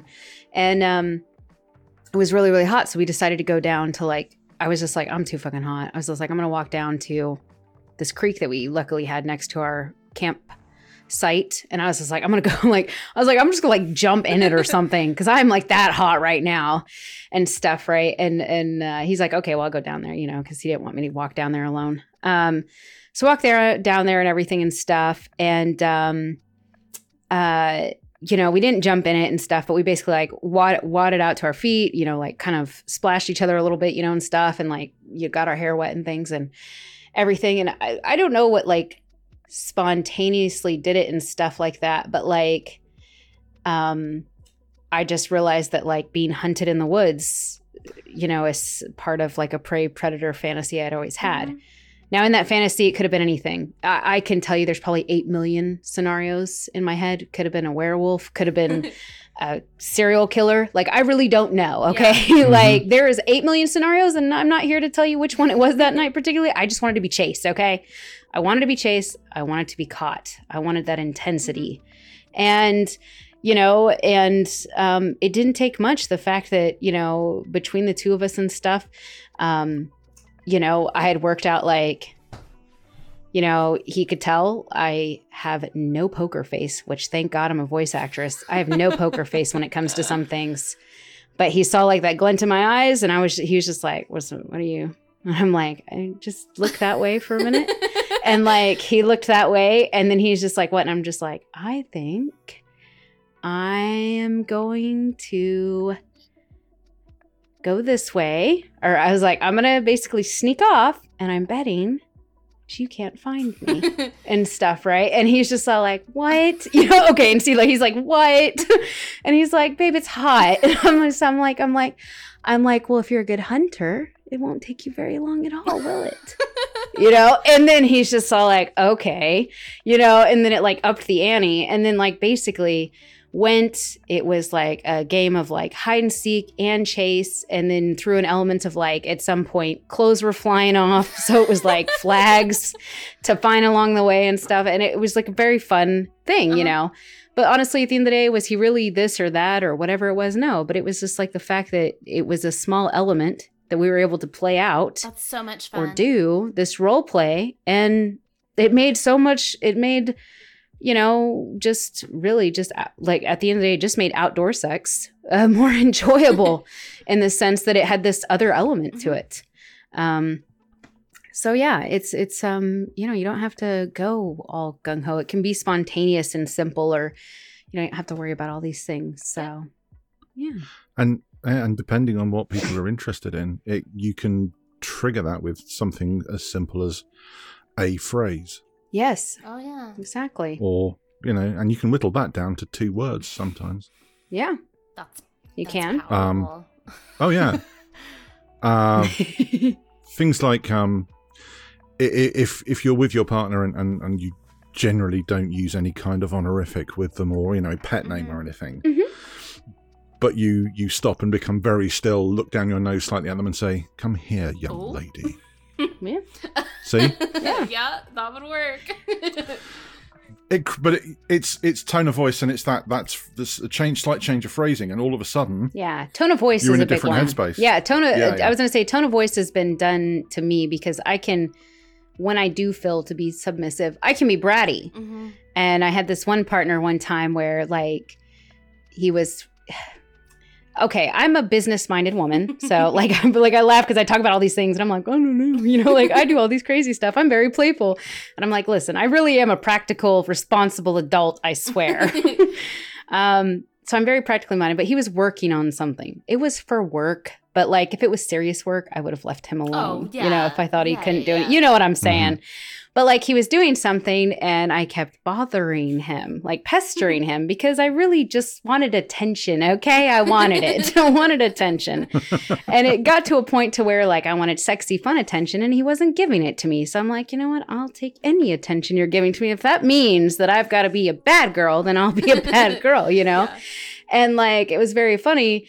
But it was one of those things where I thought, haha, it'll just be playful and maybe he'll chase me away and stuff. And then like I went over to his desk and I kept messing with him and there was a piece of paper and I was like a cat. I was sliding it to the end of the desk and I was going to fling it off that desk. And I'm not really paying attention to him because I'm thinking he's just going to, you know, he'll be like, babe, I can't or whatever and stuff, right? And then like I'm not even looking at him and I just hear, I wouldn't. And he said that and I was just all like, huh? Like, oh, yeah. I looked over at him and I'm like, what? Like, well done, that man. I know, yeah. I was just all like, because like, there's a part of me that want to be like, okay, but now I kind of want to. Yeah, but then a part of me was just like, oh no. Like, oh my god, you know, really is the thing. Like, it's just, it's all fun and games, and then you're like, but maybe they aren't joking. Yeah, exactly. Yeah, and that's and seeing that was very simpler. We were dressed as ourselves, you know, and everything, and we knew what was going on and stuff, but like it's can be very subtle, and that's one of the last things I wanted to talk mm-hmm. about on the show today was that, you know, trying these things and doing these things are very simple, small integrations, you know, and very, very easily doable by anybody. Oh, yeah. Us being VAs has nothing to do of us being good or bad at role play in our real lives. No. And it's just not.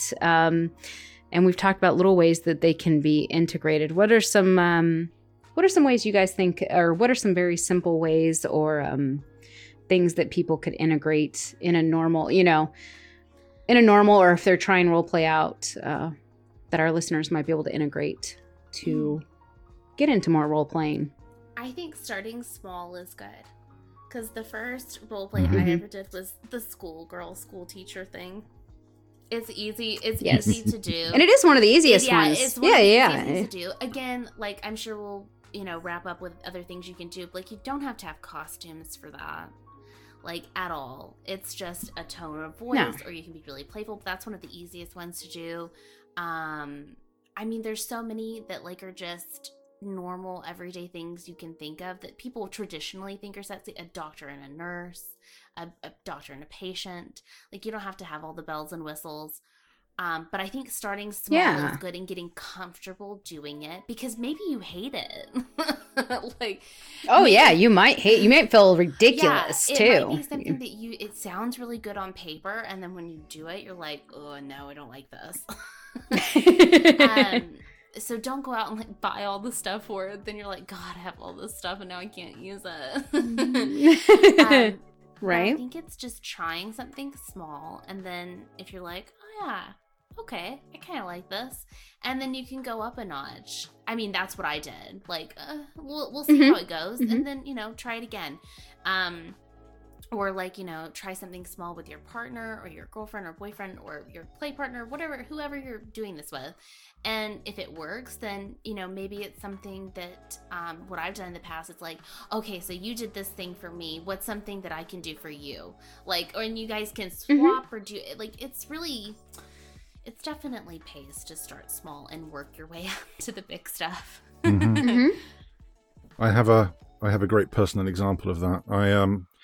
I started seeing someone, and the first time I went to her house, she took me to her bedroom, and I'm like, ooh, this is taking an unexpected but pleasant turn. And then she opened a wardrobe, and it was literally full of costumes. Oh. And she said, so, which one of these do you want to see me in? And I'm like, what? Huh? Yeah. because it was, I was totally blindsided by it. And it turned out that a previous partner had been very into roleplay. It was his major thing. And she'd invested in it quite heavily. And because he'd been one of her first partners, she kind of got the impression that most guys are into that sort of thing. Mm-hmm. Yeah. And she had everything from, you know, like French maid on up from there, you know. And I was baffled and confused and a little intimidated, if I'm honest. Right. Because she was like, well, you know, what fantasies do you have? What scenarios do you want to play out? And I don't know. I just like you to be naked, please. Yeah. You know, I have no idea. I barely know you, madam. Yeah. Missionary works. Yeah. But if you do start small, yeah, and you drop little hints that there, or you drop hints that there is something you'd like, or talk about it openly and you know, like lay out just little things that you enjoy trying. Yeah, before you know it, because a lot of this stuff is like practice makes perfect. And if you start small with things that you can do easily and just kind of slip into your head every day, eventually your ambition will grow as your confidence increases. Mm-hmm. And like Snakey said, if it's something you're not into, you did not put in a big investment into it, you know. Mm-hmm. And which is good. Yeah, it would. What am I going to do with this Iron Man costume? I have no idea, darling. But... No, it's eBay is a thing. Yeah, eBay is a thing, and and that would be my thing. Start small. A lot of these roles, are, I guess for me, a lot of these roles or scenarios and things like that and stuff. The kinks that are underlining them can be translated across many characters or scenarios, if that makes sense. Definitely. So, like, maybe they do want, like, you know, like, I mean, it's no secret. So, Snakey has a big thing for Lucius Malfoy. Oh, dear. You know, which is a combination of several things. I mean, like, I'm not going to pretend that I have read everything, you know, and like done everything and stuff like that. But to me, Lucius Malfoy, you know, Daddy Malfoy, in a sense, exudes so much. He's got like this regality to him. He's got this daddy thing to him. Ooh. He's got this dark side and this broken manness and also evilness. He's got so many things to him. And that could be an intimidating role for a lot of people, you know, like, because that is like the grand, quote unquote, master of, you know, of tier. A certain fantasy. Yeah, that's top tier. Like, let's be honest, it's a lot. It's a very intense. It's a lot to ask of role play. Yeah. Yeah, that's new. That especially is new or that doesn't feel very confident. So, you know, start smaller, you know, like dial it back. And it's not wrong to ask your partner to dial it back or to be like, okay, listen, I know you like him. Okay. But I feel like that is like PhD role play. We'll work up to it. So we'll work up to it. Would you mind awfully wearing a long blonde wig? Yeah, exactly. Yeah. So then it's just like, okay, I maybe can't work that in this week, maybe in a couple years. You know, but maybe in a couple years. You can take the basics of what that exactly. Yeah, not that saying that's everybody's, you know, role play fantasy. If it is, you're in the same class as me. Good luck to you. Good company. Yeah. But you can take, like you said, the elements from that and play with them somewhere else, and then maybe one day you hit the jackpot. And you know, somebody's like, yes, actually, I can do that. Yeah, and it's you know, and it's a thing, and honestly, to put another point on that and stuff though, like you know, people, and maybe Snakey can echo this for me a little bit, because I know it has for some of me, because, you know, we all have those, like you said, that is like the PhD, the grand tier of, you know, of a big fantasy.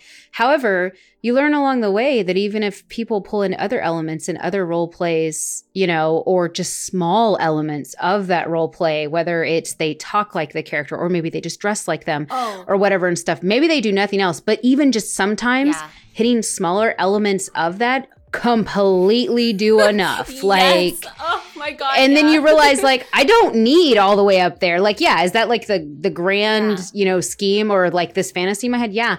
But sometimes you find out along the road with your partner that if they even go like 10 or 20% in that direction, that's enough. I'm getting sold, you know, like. Absolutely. 1000% agree with you. yeah, exactly. And that's the thing.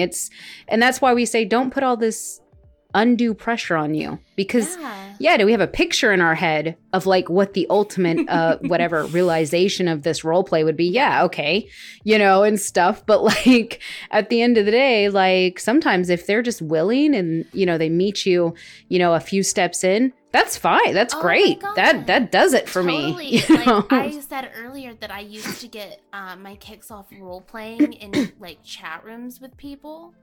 And that's not even listening to someone or seeing them. But I had certain like, that's another good way. If you're kind of nervous and like you don't have a partner, there are tons of free chat rooms online.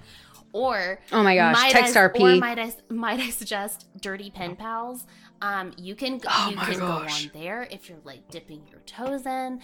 That's it's a good place. 100%. Yeah, it's a good place to start, because a lot of the time, like in my early 20s, I didn't know a damn person to tell any of this to. So I used to go in free chat rooms and be like, yeah, I want to be a Slytherin schoolgirl. Can you do this? Like, then you can picture whoever you want. As long as they send you more than 2 words back, you should be good. Like, yeah, no, totally true. And anybody that's followed me long enough or knows my, I guess, the legacy of Ruth, knows that on Reddit where I got started was Dirty Pen Pals. So yeah, the Reddit subreddit, Dirty Pen Pals. And at first it was under a different name, and then it was under Ruthie Wren. And then I just kind of fell into the audio stuff later. But I love erotic RP. You know, erotica and stuff. So writing out scenarios, I love it. Just erotica in general, reading, erotica, smut, any kind of like caption. I know it sounds silly, but like GIFs with like captions, or visuals with captions, or like a story that goes with them. Yeah.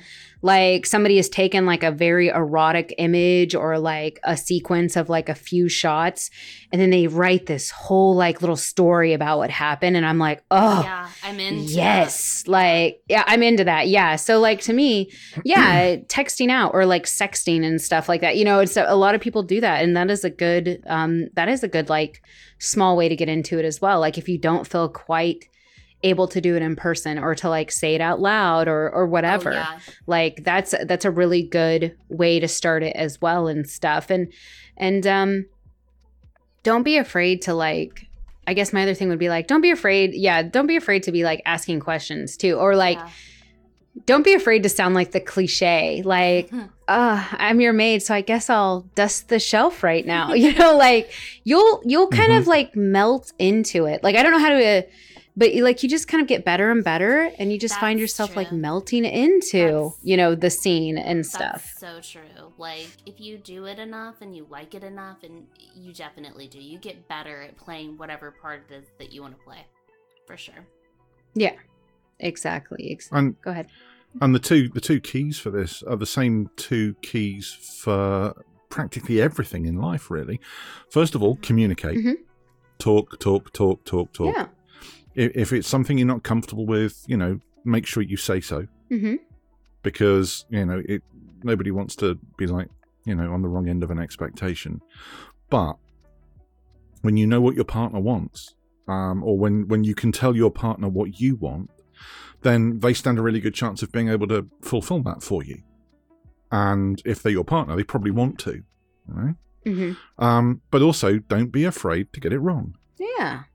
Exactly. You know, it's role playing. It's not, you know, it's not suspension play where you really do need some expertise there. It's just role play. You're just talking. Yeah. Literally sometimes just talking.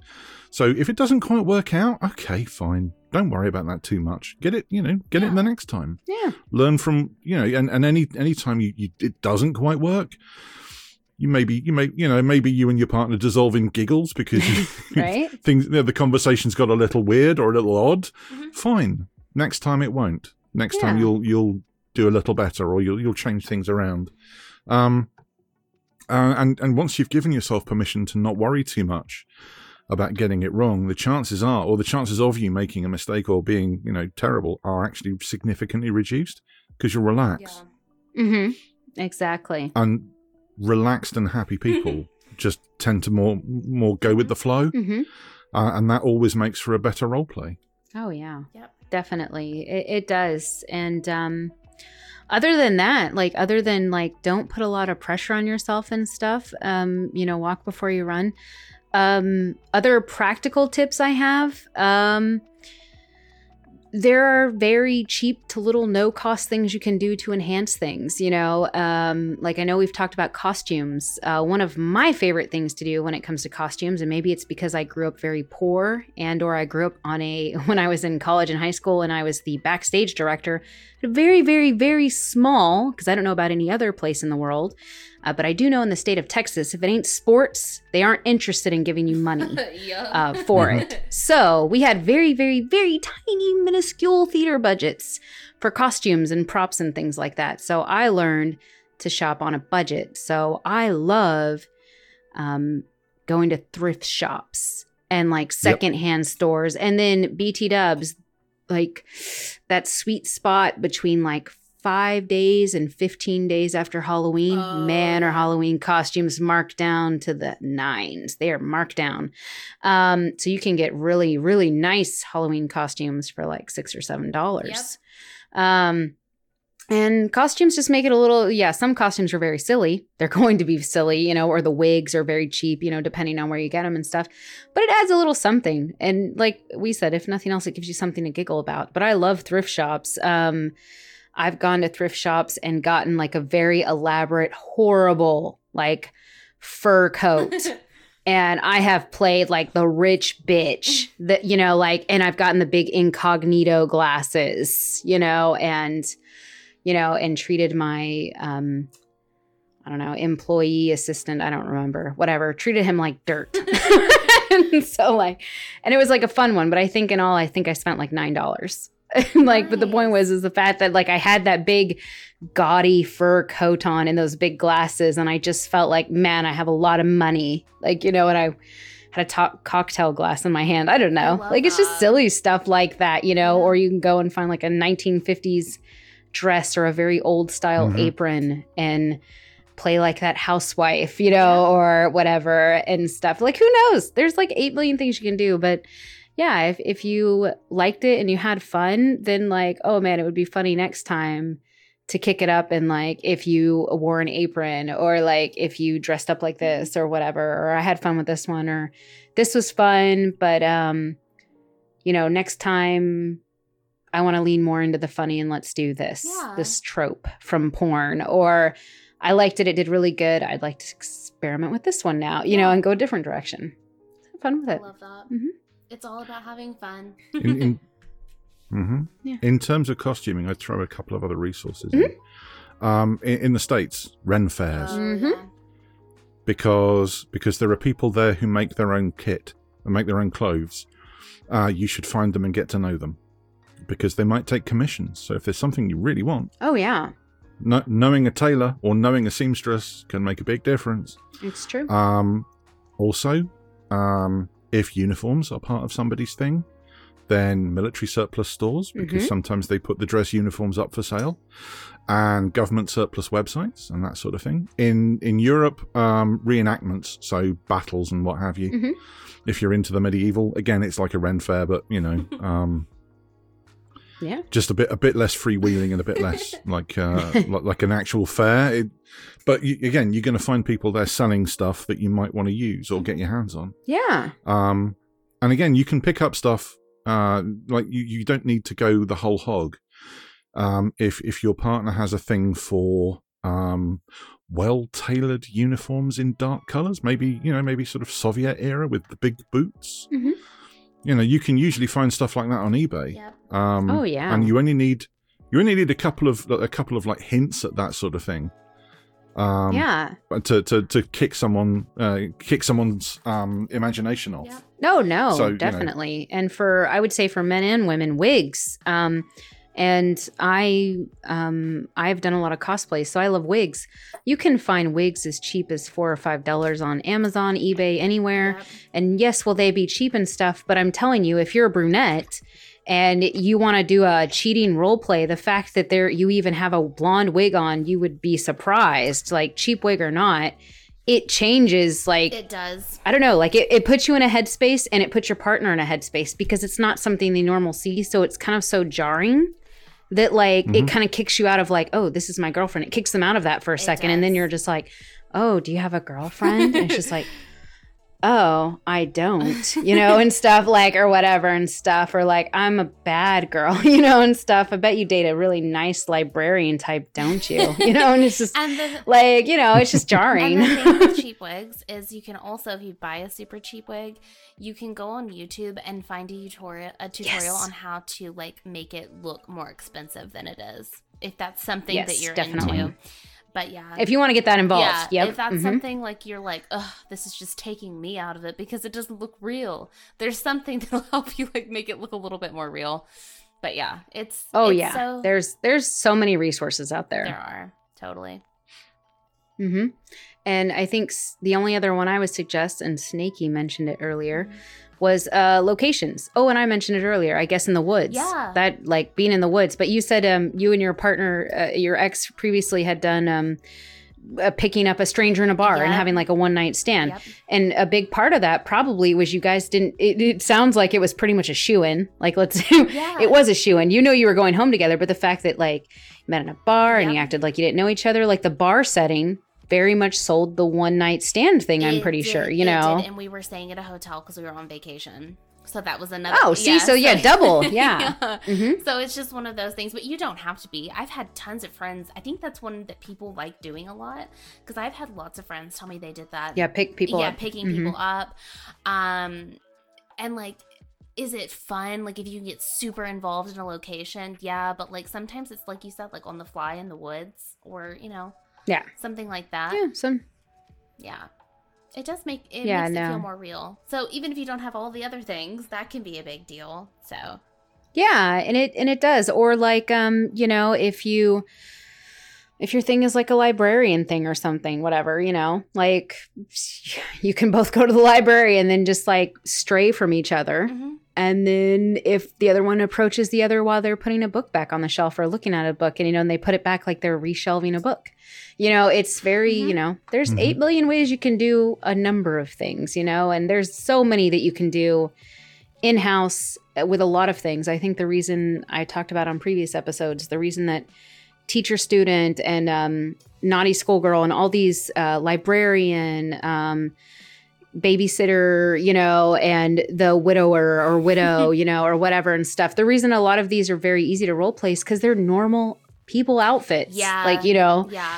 And it's all about what you're saying and the tone that you're using and, you know, and things like that and stuff, and the power dynamic of the encounter. Yep. But nowadays, yeah, it's it's really limitless. Make it as little or as big as you want. Yeah, and cliches are your friend. Lean into them. Yeah, that's part of the fun. Because they're cliches for a reason. They trigger associations in people. So, for example, I mean, if you're going the librarian route, get a pair of spectacles without lenses. Yes, so easy to get. Because, like, we all know librarians wear glasses. Even if, you know, if you already do, then okay. But, you know, if you don't, a pair of frames will make you look like you do, and then you can slide them down your nose and look at people over them, and, you know, and it'll just take off from there. It's one of the tropes that particular fantasy likes to sort of play with. So why not? Well, why not? Lean into it. Yeah, have fun with it. Do little things like that, exactly. That, you know, just do it. And now we're in the age of, like, technology. So I'm going to be honest, like, you know, if you want to talk about a role play that's a, you know, a professor and his, you know, student or whatever and stuff. The fact that you go in and he's grading physical papers, like, who does that anymore? But the point is like, that's a trope, isn't it? Usually, it is. Like, that they're looking at papers and, like, and it's like a silly thing, you know, and stuff. And then if you really get into it, you can do the very fun porno, like, throw all the papers on the ground, like, get this off my desk, you know, or whatever and stuff. And it's very. you know, fun in that sense. You know, it's just like all little things that you can do. Exactly. And given what's going on in the world, and given that, you know, professors don't meet their students anymore, you can even do this stuff over a Zoom call. Yes. Yeah. Exactly. Ooh, what a nice role play. Do a Zoom call, but just be in different rooms. Oh, that's so much fun. And then do that. Yeah, that'd be kind of cool. That would be fun. I'm like, I'll jot that one down for later. Yeah, drop that one down for later. And as we've talked about before, this is a good way to work out other kinks. So maybe you wanted to do like exhibitionist, voyeuristic things, but maybe you aren't quite. You feel silly doing it like directly in person. Oh yeah, so that's a good idea. Or people that do the daddy thing, but you don't want to do that. You can always do like the babysitter. I heard you say babysitter, and that came to my mind immediately because I've done an audio like that before. So that's something fun that you can do, and then it's not really you; it's the babysitter. And everybody's got their things, and just do it. And that's the that's the thing. It's a very simple kink to where just coming that 10 or 20% into it from any angle can just add a little bit of fun and spice. And why not? Why not? Mm-hmm. You know, it doesn't mean your other sex is bad. It just means you just want something a little different. Hell yeah. A little something. One little dessert with your dinner tonight, I guess. We love to see that. Yeah, we love to see it. We love it. But yeah, I think that's all. I think we've hit so much on this. We could probably keep talking and talking just because we like to chat. I know. They're always asking me to come back on the show. So this is what we would just do every day. Anytime. But thank you all for listening. Before we go, I am going to let my guests give the nice old plug. We'll, I think role play. Give it my final thoughts. Have fun with it. Don't be afraid to laugh. I would say that about any amount of kink or sex that you're going to be participating in, because it should be fun. And just don't walk before you can run, and communicate. Be open, and be open to listening and being open to share. And I think you'll always have better sex. My opinion. Hear, hear. Hear, hear. So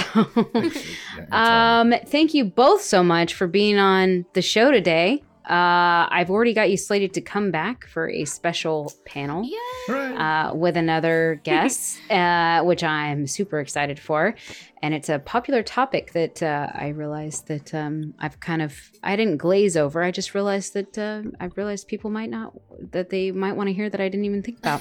I'm going to have you. It was like right in front of me.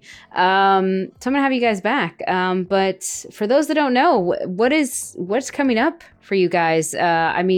We're headlong going into May. Soon it'll be summer, June. I know you guys are always busy. So please tell everybody what you got coming up or where they can find you. Yeah. What's going on? I'll go first because it's getting really busy for me. The easiest place to find me is Reddit under Snakey Smut. You can also find me on Twitter under the same name. I'm pretty much Snakey Smut everywhere.